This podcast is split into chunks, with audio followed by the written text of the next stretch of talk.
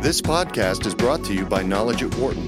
For more information, please visit knowledge.wharton.upenn.edu.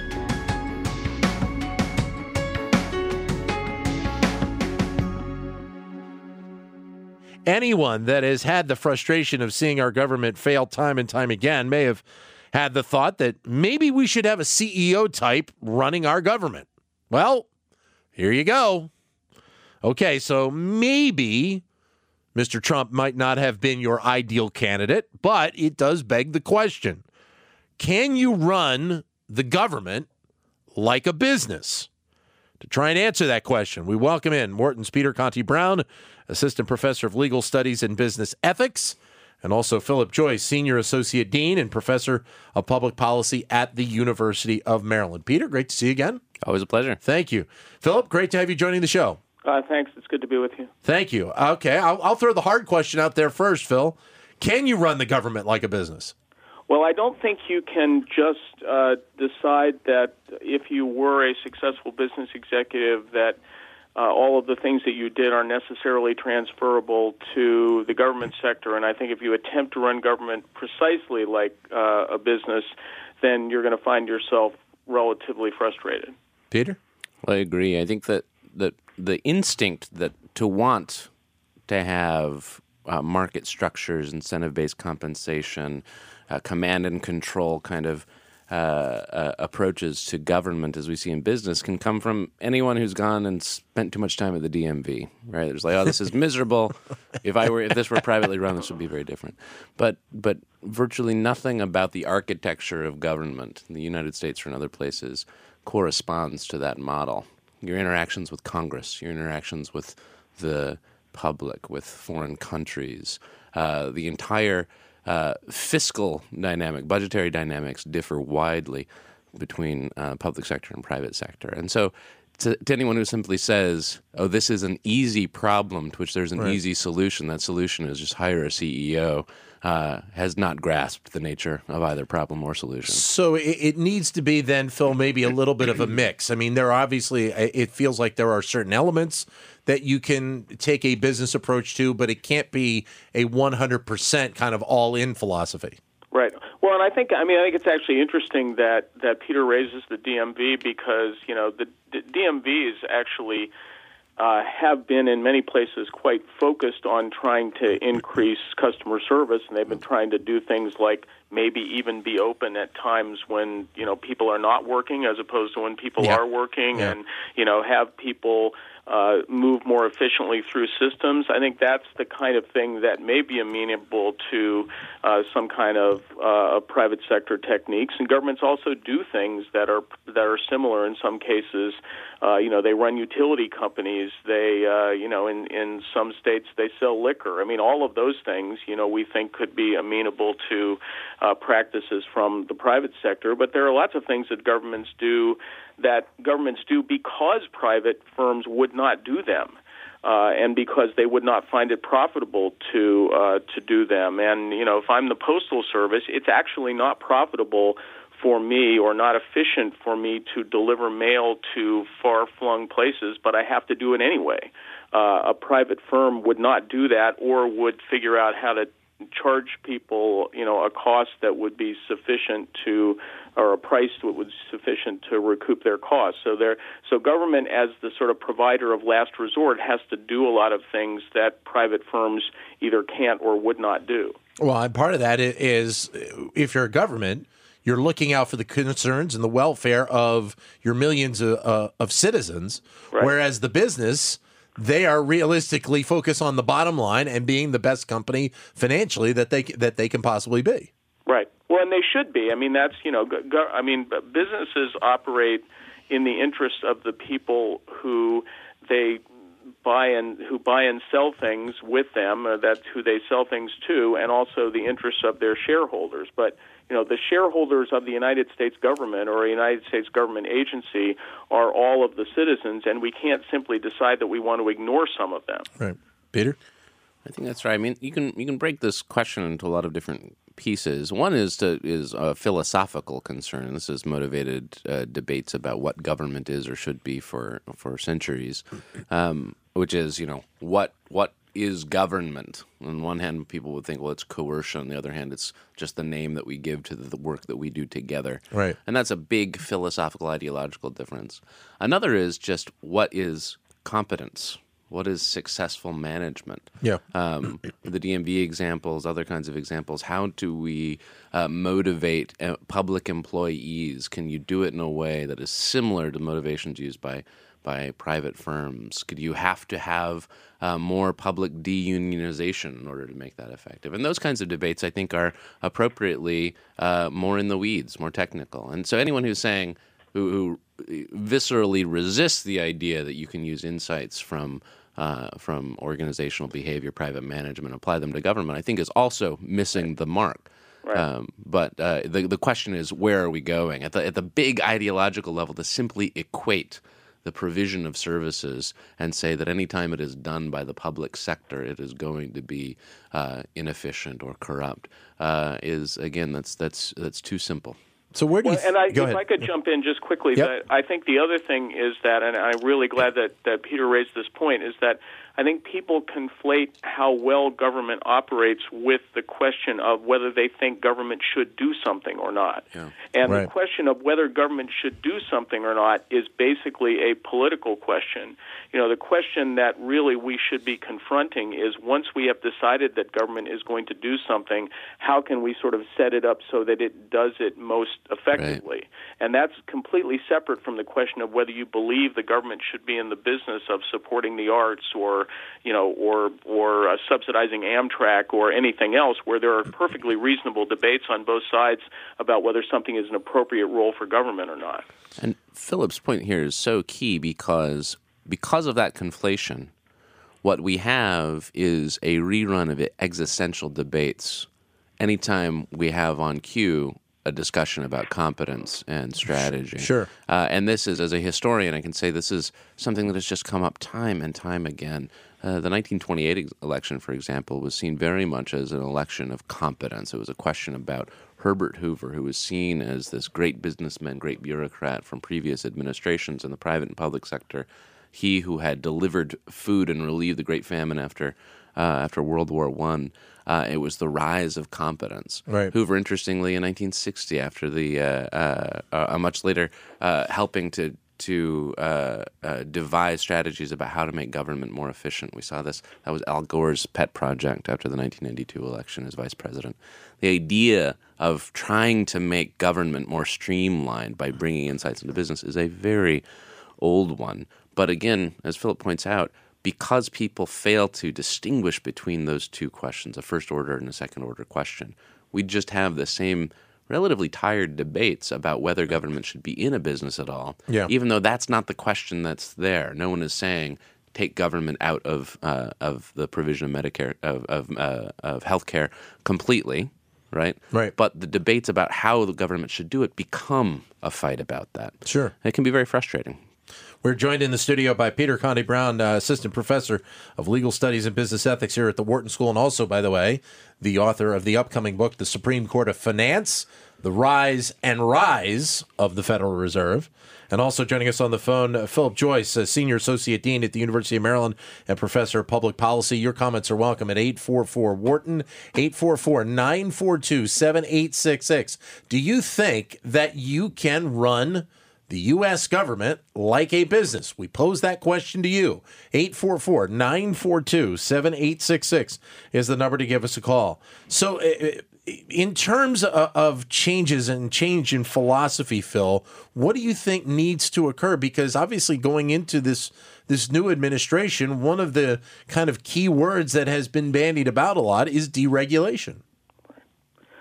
Well, I think that you know regulations exist. I mean, one of the things that we need to understand is that regulations exist for a reason, and uh, you know, and those reasons have to do with implementing particular policies or laws that have been passed by by the Congress. So, you know, I I think that the question of whether we should have fewer regulations, we should go back to the question of what the regulations are there in order to try to accomplish. And if, for example, we think we have too many environmental regulations, well, that goes back to laws that have been passed that led to those environmental regulations. And it's back to the point we were making earlier. If we want to have a debate about whether that's a reasonable thing to do for government to do. That's a reasonable debate to have. But once that we have decided government to do is going to do that, it's not a particular surprise that that then results in regulation. Peter. Yeah, there's there's something about this deregulatory phenomenon that is is so interesting in that in its rhetorical strategy. So deregulation, the field that I know best, which is is uh, financial regulation, is rarely the elimination of regulation, Sure. and much more often the replacement of regulation. So Right. a re-regulation, um, and and often that re-regulation is just oriented toward a different coalition. Uh, not it's not as, quite as clean as this, but sometimes regulation that occurs is seen as uh, uh, more hostile to industry. A quote unquote deregulatory movement is a re regulatory orientation toward industry. But that's a very important idea. It's not a, it's seen as we want to eliminate irregulation, we want to reduce regulation. Right. Uh, that has rarely, if ever, occurred in our national history. It's much more about rewriting regulations and moving them in a different place. And those regulatory strategies can bring out the worst of business. Business isn't simply about uh, fierce competitors in the marketplace uh, fighting for supremacy and the best uh, and brightest and most successful will win. Sometimes it's about cozy relationships. It's, sometimes it's about Right. increasing barriers to entry for your competitors. Sometimes it's about um, dirty tricks, savage ploys.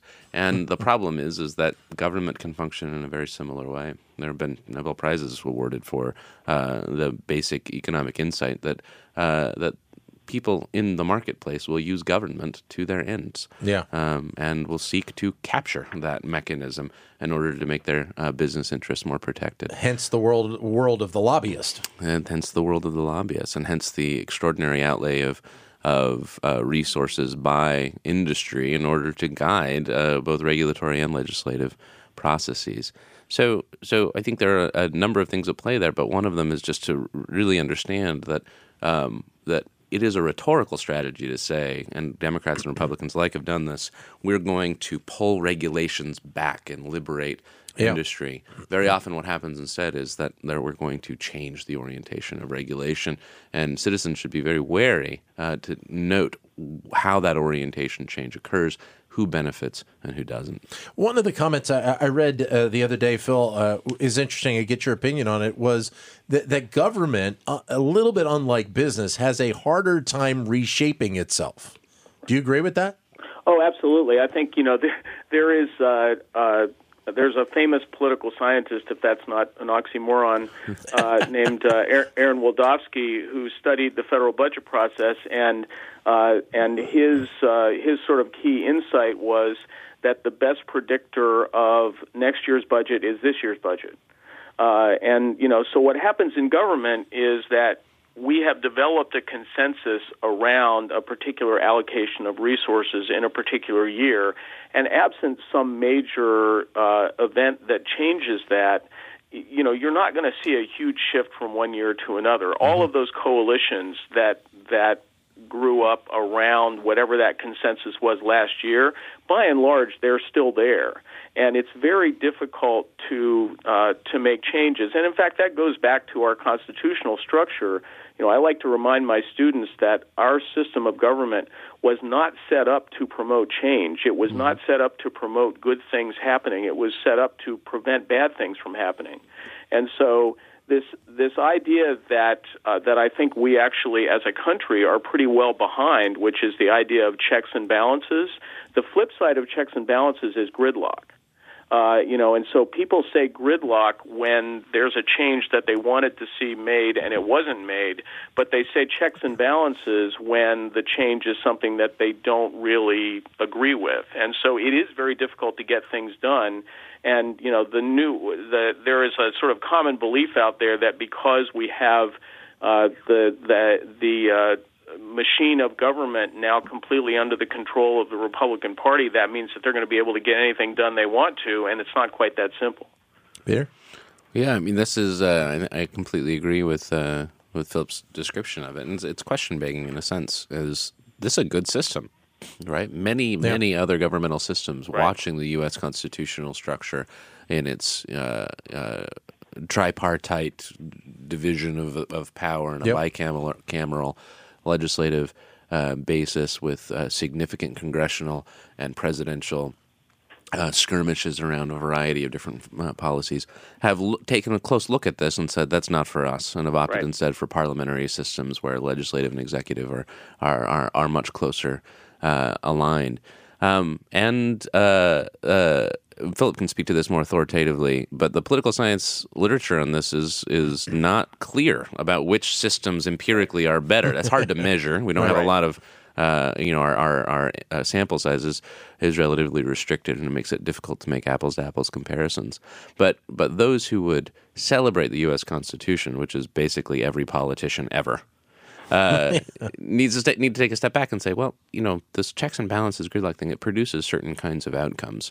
Are those the best kinds of outcomes? Right, right. Um, and it is a an ultimate democratic check and balance of regular elections sufficient to guide a national system towards uh, different kinds of goals? And that's a hard question to answer. I'm not saying that the constitutional system is a bad one or an inferior one. I'm just saying that that's a question that we shouldn't take for granted uh, when we're when we're celebrating uh, the, the the very uh, unusual design of the U.S. government. Phil? But it, but it does go back to the, the precise question that we started with, which is the question of running government like a business. So let's imagine that you're somebody moving into a cabinet department to run a cabinet department.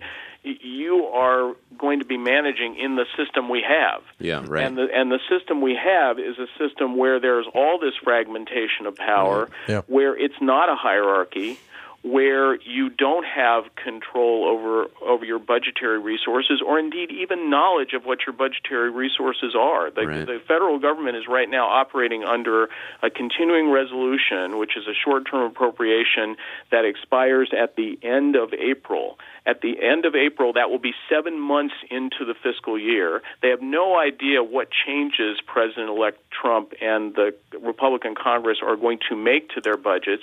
So imagine a bus- business executive that was trying to operate in an environment like that, where there was not only not any certainty about what your resources were going to be next year or the year after, but not even any certainty about what the resources were that you were going to have in the fiscal year that you are currently in. Right. But that, but that's something that uh, uh, I think most people getting into government have to realize that, that that's that's the way it's been forever, and it's going to be the, the way that it's going to be forever. I mean, it, th- some of the core things that that how government run run are not going to change a- any time in our lifetimes. Well, I, you know, I, but to me, the lesson I would take from this is that rather than thinking that you're going to bring people in from the private sector and somehow because you're bringing them in from the private sector everything about the way the government operates is going to change. Right. you should ask the question what are the self-inflicted wounds about the operation of government right now that is preventing government from operating in a sort of optimal fashion? And you know this is my own hobby horse because I've written about this but you know to me when members of Congress sort of decry the inefficiency of government but only four times in the last 41 years have they been able to pass appropriation bills on time mm-hmm. I would suggest they look in the mirror before Yeah. they start pointing Yeah. to why it is that government agencies don't operate efficiently Well, and, and hence why I started off this segment by saying that you know people are dealing with the frustration of government failing time and time again. I mean, it's it's become and, and trust me, Phil. In, in the last two and a half years that we've been doing this show on Sirius XM, I would venture a guess uh, it has to be at least. 50 or 60 times, and that may be even low, the number of times where we have dis- discussed in some fashion government failing to do the job that it needs to do. right And and let's what's so interesting about this is that when we talk about government as a as a as a singular, right? It's important to remember that the way that citizens perceive governmental failure uh, is is talking about just a multitude of interactions on the municipal level, the state level, and the federal level. And if we're talking about the federal level in a variety of different contexts.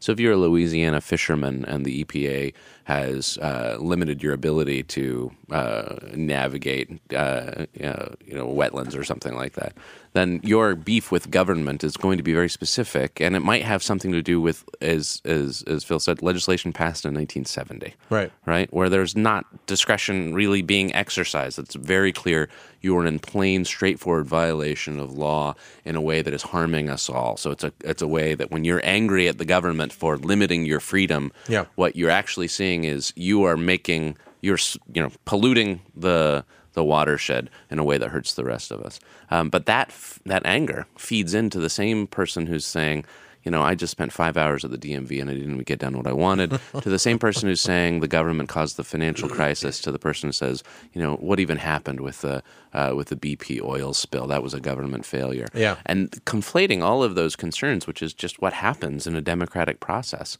We don't have individual referenda on each individual policy. Thank God for that. But because we don't, that all of that gets swirled together in a common ideology when the problems have virtually nothing to do with each other and sometimes aren't even problems. And Yeah. that, that makes it really hard to navigate. Yeah. Yeah, I, I would add one more thing, which is that you know let's just look at the federal government for a second. Leave state and local governments out of this. If you were to add up the you know the the costs of Social Security, Medicare, and the defense budget, you're accounting at that point for two thirds or more of the federal budget. Those are three things that are actually quite popular Yeah. those are three things that that citizens actually think the government should be doing, and by and large thinks that the government does well.